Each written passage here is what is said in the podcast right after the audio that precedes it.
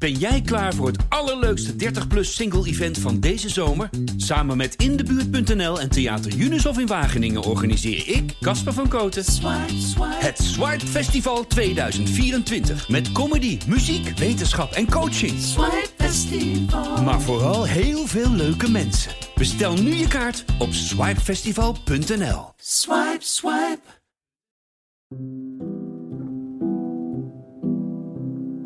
Hi, mijn naam is Corine Kolen en je luistert naar Moderne Liefde. In de 18 jaar dat ik interview over de liefde heb ik die enorm zien veranderen. Accenten verschoven, grenzen tussen vriendschap en liefde zijn minder scherp. Ook de strikte verschillen wat betreft seksuele geaardheid en voorkeuren zijn aan het vervagen. In deze podcast interview ik telkens iemand die vertelt over zijn of haar persoonlijke zoektocht naar liefde of vriendschap. Deze week Tammy. Als ik een jongen versier in de bar, dan moet ik inderdaad nadenken over. eh, accepteert hij mij wel? Weet je, hoe gaat hij reageren? Ik kan hem niet mee naar huis nemen. Ik moet het heel snel vertellen voordat hij mij googelt. Terwijl mijn vriendinnen heel ongegeneerd zoenen met jongens. Maar dat is zo, gaat zo onbewust bij hen. Dat het me altijd een gevoel geeft van oké, je bent anders. Dus voor hun is het heel normaal dat ze hè, spannend op een jongen afstappen op het strand. Dat vindt iedereen moeilijk, tuurlijk. Maar er is wel een soort. Zij, zij mogen dat doen. Drie jaar geleden was ik aan het daten met een, eh, met een jongen, Tim. Ik kende hem van, eh, van mijn studie. We waren een beetje om elkaar heen aan het, eh, ja, een beetje aan het, aan het fladderen. Zo moet ik het echt noemen. Dus een beetje soort heel dichtbij komen en dan weer weggaan. En een beetje zo om elkaar heen aan het draaien. Het was gewoon, het was een beetje een combinatie tussen een, een, een nerd en een ASO. Maar als hij dan zijn mond opentrok, praatte hij over, over Hegel. En daar was hij helemaal ja, weg van. En dat vond ik zo leuk, want het was echt zo'n jongen die komt uit de buurt waar ik vandaan kom. Een beetje zo'n grappie, weet je wel. Uit zo'n, Welke uit buurt dan? Nou, het is een beetje zo'n nieuwbouwwijk. Kijk, ik heb altijd heel erg gedate met jongens die heel erg buiten me stonden. Dus dan moet je een beetje voorstellen dat het... Dat zijn een beetje die, die juppen met een wit t-shirt. En die nu hè, met het lekkere weer van die halflange shorts dragen. Maar dat is eigenlijk... Dat is een soort wereld die ik altijd veridealiseerd heb. Een wereld waar ik graag bij wil horen. Bij de hockey, kleine hockeymeisjes van 1,60. Maar, maar Tim kwam... Hij kwam heel erg in mijn wereld. En het ging niet alleen maar over dat ik caterde naar hem en een soort perfect plaatje presenteerde, maar ik was mijn eigen foute ik. In welke zin was je dan fout? Nou, ik heb heel veel afstraffende ideeën over mezelf. Ik praat te luid. Ik, ik ben te assertief. eh, ik denk te veel na. En dat waren eigenlijk allemaal eigenschappen die hij heel erg leuk vond en die er heel erg mochten zijn.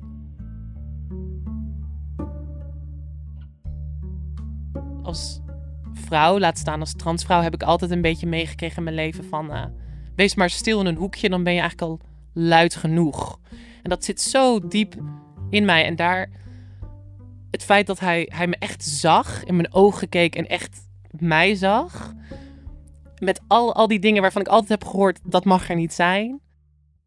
Ja, dat, eh, dat, dat is een soort gevoel wat ik ja, nog nooit eerder heb gehad. Kijk, ik ben vrouw in de mate dat ik zo erkend word. Dus als ik dus, en daar, zo zocht ik ook mijn partners uit. Dus ik zocht altijd partners uit met grotere handen, zodat ik de kleine handen had. Want dat is een teken dat ik een vrouw ben. Maar dat ging dus eigenlijk helemaal niet over of ik die persoon wel echt leuk vond. En ik merkte dus nu bij Tim van dat ik dat het hele uiterlijk en hè, dat ik of ik wel vrouw genoeg ben, dat maakte dat, dat was allemaal helemaal geen issue. Want hij keek op, hij keek zo liefdevol naar me. En juist de dingen die ik heel erg verschrikkelijk vind aan mezelf. Dus ik kan hele tirades over politiek houden. Keek hij me zo liefdevol aan. Ik vind het heel moeilijk om te erkennen dat iemand mij zo leuk zou vinden. Maar het was een. Het was. Het moment dat ik in de kamer stond, gingen zijn ogen niet meer van me af. En dan, dan weet je wel dat iemand je echt leuk vindt. Wat, wat vond hij van het feit dat jij transgender vrouw was?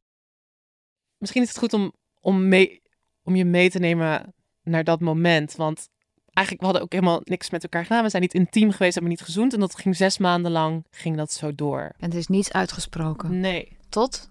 Totdat hij tegen mij zei, Tammy, uh, weet je, ik ga geen spelletjes met je spelen. Ik vind je heel erg leuk en ik wil een relatie met je. En toen dacht ik, oh shit. Want ik, ik, wilde wel, ik wilde wel graag aan hem vertellen, want er heerst nog steeds in deze maatschappij een beetje het idee dat je iemand bedriegt als je het niet zegt dat je een transpersoon bent. Wat een super negatief idee is, maar wat wel, ja, waar gewoon best wel moeilijk omheen te komen is. Dus toen heb ik tegen hem gezegd, uh, dat is goed, maar dan wil ik eerst even met je praten. Ja, en dat moment, dat was. Uh, daar, ik heb er goed over nagedacht waar we heen gingen. Dus het moest, iets, moest een plek zijn waar een goede balans is tussen sociaal toezicht en privacy. En het was een koffietent. Het was bij de Starbucks uh, op Amsterdam Centraal. Want daar is een soort balkonnetje. En mensen kunnen jou vanaf de centrale hal zien. Maar het balkonnetje is wel een beetje afgelegen. Had je daar vaker afgesproken? Nog nooit. Hoe wist je dat dan? Uh, ik heb er wel eens gezeten. Dus je gaat dan een beetje nadenken over: oké, wat nou als hij boos wordt? Wat nou als hij agressief wordt? Maar je wil ook niet dat iedereen mee kan luisteren met een heel intiem moment. Waarom nodig je hem niet bij je thuis uit? Omdat ik bang ben om elkaar geslagen te worden. Door Tim? Ja, want als je gaat kijken naar de agressiecijfers, dus, uh, dus 7 op de 10 transpersonen ervaart geweld. De meeste zijn thuis en de meeste zijn in de relationele sfeer. Volgens mij is het drie jaar geleden is er een transvrouw vermoord. Thuis. Door iemand waarmee ze aan het daten was. In Nederland. Dus ik ben. Ik, ik heb gewoon gezien wat het kan doen met iemand als iemand weet dat je een transpersoon bent. Dus het klinkt inderdaad idioot dat ik bang ben dat hij agressief wordt.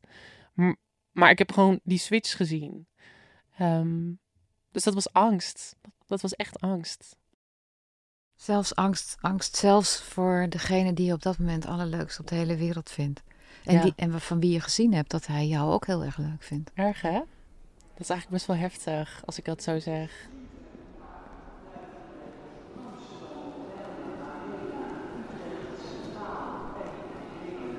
Ik heb eerst gewacht totdat hij zijn koffie op had. Want ik dacht, shit, zometeen gooit hij dat tegen me aan, die hete koffie.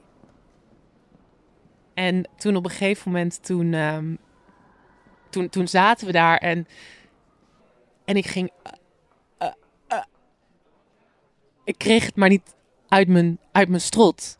En hij, hij had zijn hand op mijn knie en hij zegt: Zeg het dan, zeg het dan, wat is er aan de hand? En hij keek me echt aan met hele grote ogen en ik ging. Uh, en ik dacht: Oh. En, en op een gegeven moment deed ik mijn ogen dicht. En ik voelde zeg maar zijn hand meer knijpen. Van hij, hij was ook, ik dacht, wat is dit? Wat gaat er gebeuren? Want hij wilde ook niet dat het eindigde. En ik zeg, ik ben een transgender vrouw. En ik deed mijn ogen open. En ik zag hem, ik zag de radertjes hè, in zijn hoofd. Even van, wat betekent dit? En zijn ogen gingen opeens van adoratie. Hè, van, oh, je bent het allermooiste wat ik ooit heb gezien. Naar, och. En hij, zijn hand die nog even, zo even nog op mijn knie had gelegen, ging echt schrikachtig naar achter. Hij schrok echt. En er was een soort, ja, bijna een soort walging in zijn ogen. En hij staat op en hij zegt, dat is grappig. Mijn broer, die deed met een moslima en ik met een man.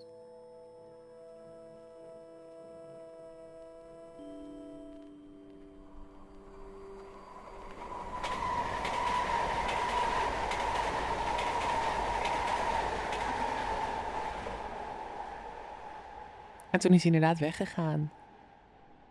Ja, en daar zit je dan, weet je wel. En, en het was, ik weet het nog heel goed, want het, zeg maar, het was heel koud. En volgens mij sneeuwde het zelfs.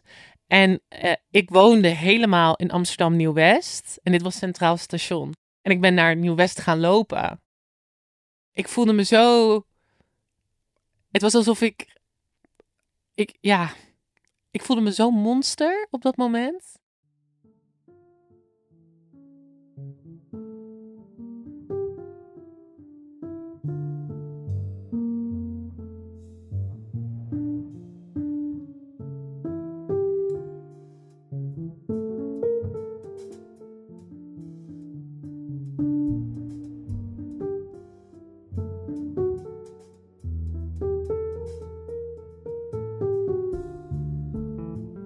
Staat op een eiland. Zeker nu ik naar voren ben getreden als transpersoon, ook publiekelijk. Er is een soort afstand. Het is een, het is een bepaalde blik. Die walgende blik die Tim had.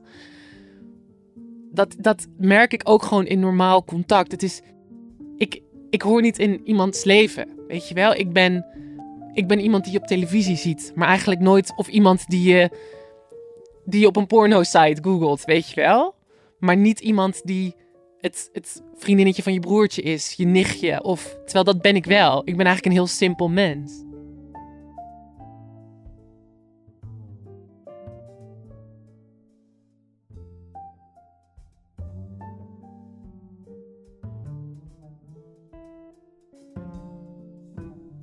Heb jij na Tim uh, andere jongens leren kennen? Andere mannen leren kennen? Ik heb uh, ook gedate met een jongen en die drukte mij op het hart dat ik aan niemand mocht vertellen dat ik met hem aan daten was. Hij had het wel eens aan zijn vrienden verteld. Ik date met een transvrouw. Um, en zijn vrienden vroegen hem: Ben je dan homo? En er is niks mis met homo zijn, maar het impliceert dat ik eigenlijk een man ben. Dus daar zie dat dat terugkomende thema is eigenlijk steeds. Maar je bent eigenlijk een man. Je bent een, je bent een geheimpje. Wat echt idioot is, want ik heb best, ik heb hele fijne vrienden, een fijne familie. Ik, ik studeer. Volgens mij ben ik, weet je, ik ben volgens mij ook prima. Uh, ik ben geen godork, weet je. Volgens mij ben ik ook best wel een vlot persoon. Um, maar om gereduceerd te worden tot, tot geheimpje is gewoon heel, heel pijnlijk. Hoe zie jij je leven? Hoe zie jij jouw ideale leven? Hoe zou je willen zijn? Ja, ik zou gewoon heel graag een familie willen. Gewoon een plek om naar thuis te komen. Mensen die onvoorwaardelijk van je houden. Ik zou graag een 9 tot 5 baan willen. Een hond en een huis. En gewoon. Kinderen? Een simpel leven. Dat durf ik niet te zeggen. Want ik, lijkt me heel moeilijk, zeker in deze maatschappij, om hen uit te leggen dat hun ouder een transpersoon is. Ik, ik zou heel graag kinderen willen.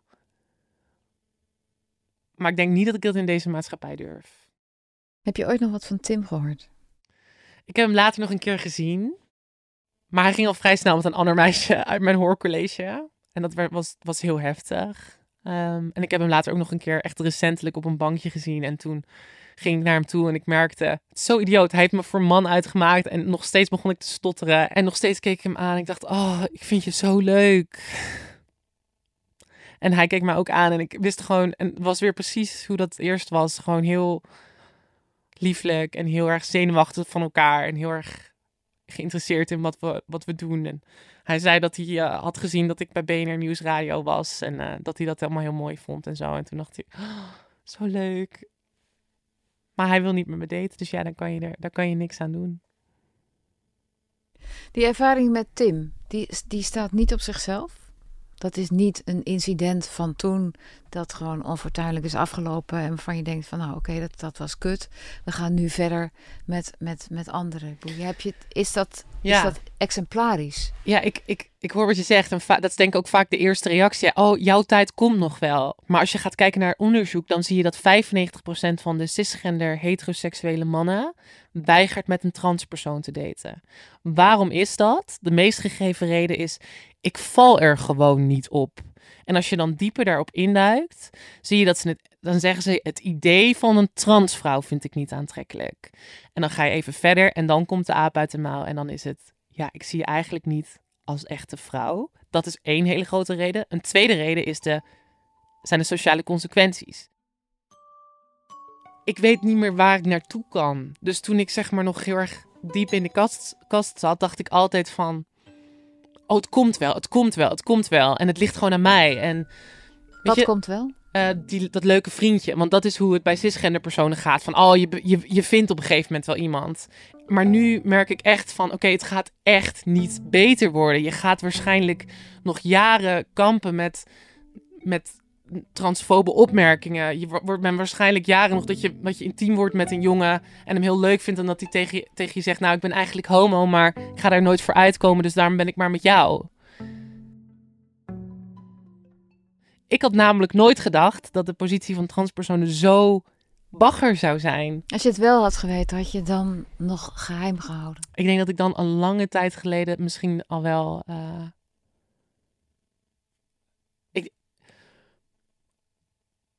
Heel eerlijk, ik twijfel soms wel eens dat ik denk van als ik had geweten wat voor shit je over je heen krijgt in deze maatschappij, was ik dan maar niet liever jaren ongelukkig geweest in mijn lichaam, maar dat ik in ieder geval wel nog iets van uh, liefde en aanspraak had. En intimiteit. Intimiteit.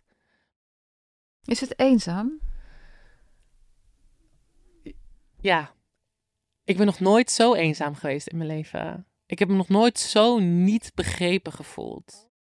Want het feit dat ik hier een verhaal doe, is misschien eigenlijk al een teken dat het, dat het een beetje gek is. Dat ik liefde zoek. Dat het, dat, het is niet heel normaal om als transpersoon een fijne relatie te willen of zo. Is dat zo? Is dat niet normaal?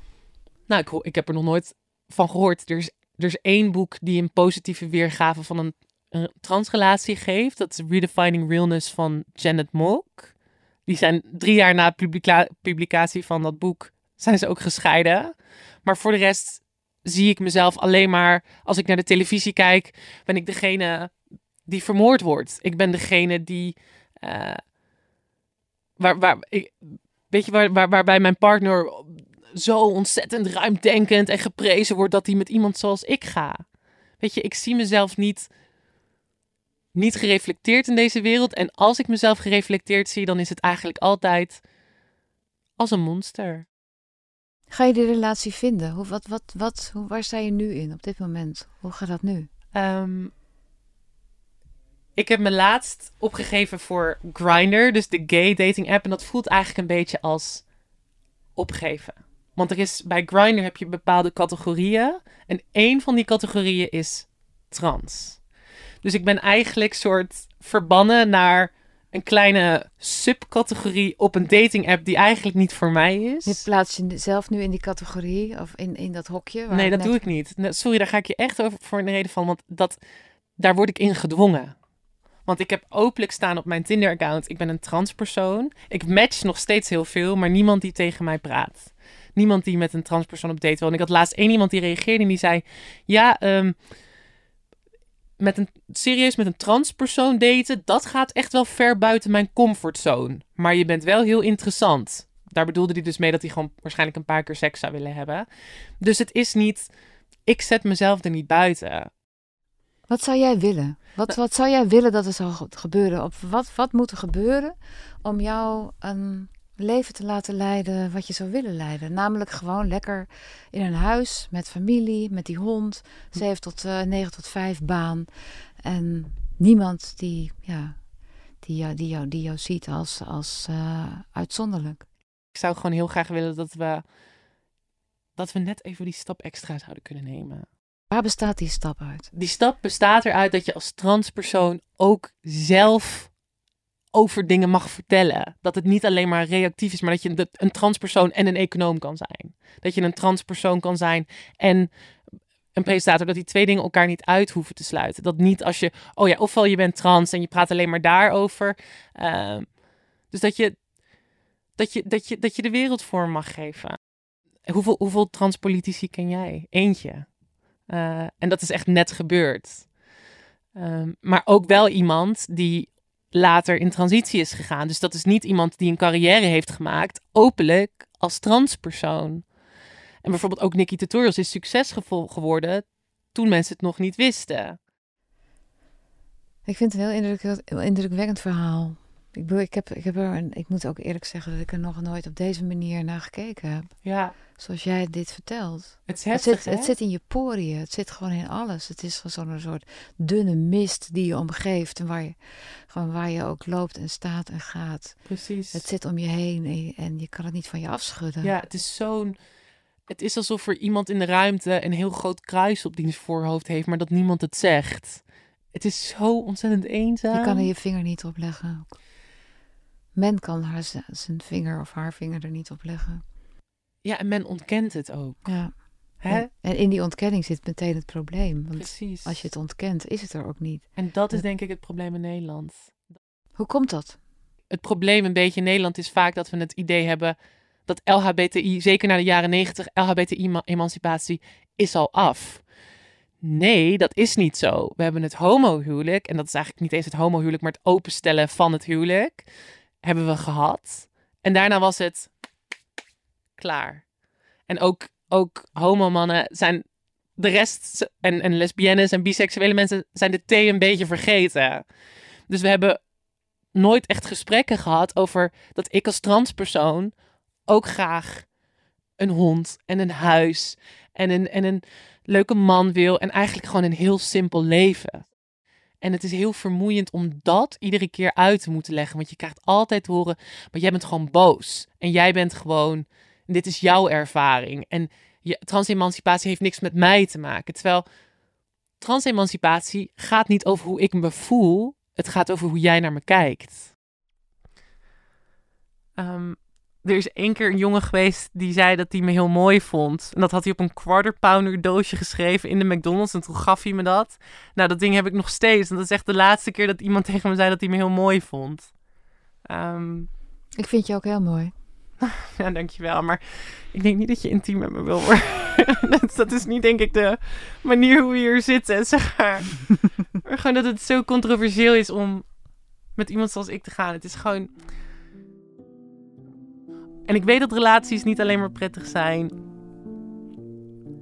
Maar ik zou ook gewoon graag een keer, weet je een leuk vriendje willen hebben waar ik af en toe goed mee kan ruzien. Waar ik een beetje drama mee kan hebben. Die, af, die tegen me zegt dat ik leuk ben en mooi en uh, die ik irritant kan vinden. Weet je, gewoon iets heel.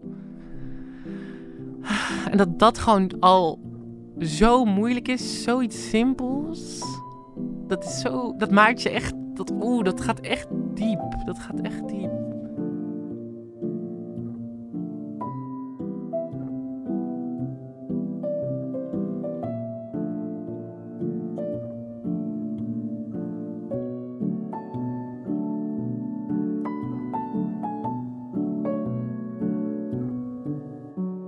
Dit was Moderne Liefde. Wil je reageren of met mij in contact komen? Mail dan naar moderneliefde.volkskrant.nl Mijn naam is Corine Kolen. Ik maak deze podcast samen met Mona de Brouwer, tevens editor. Eindredactie en coördinatie is van Corinne van Duin en de begin- en eindmuziek is gemaakt door Juliaan de Groot. Dank je voor het luisteren.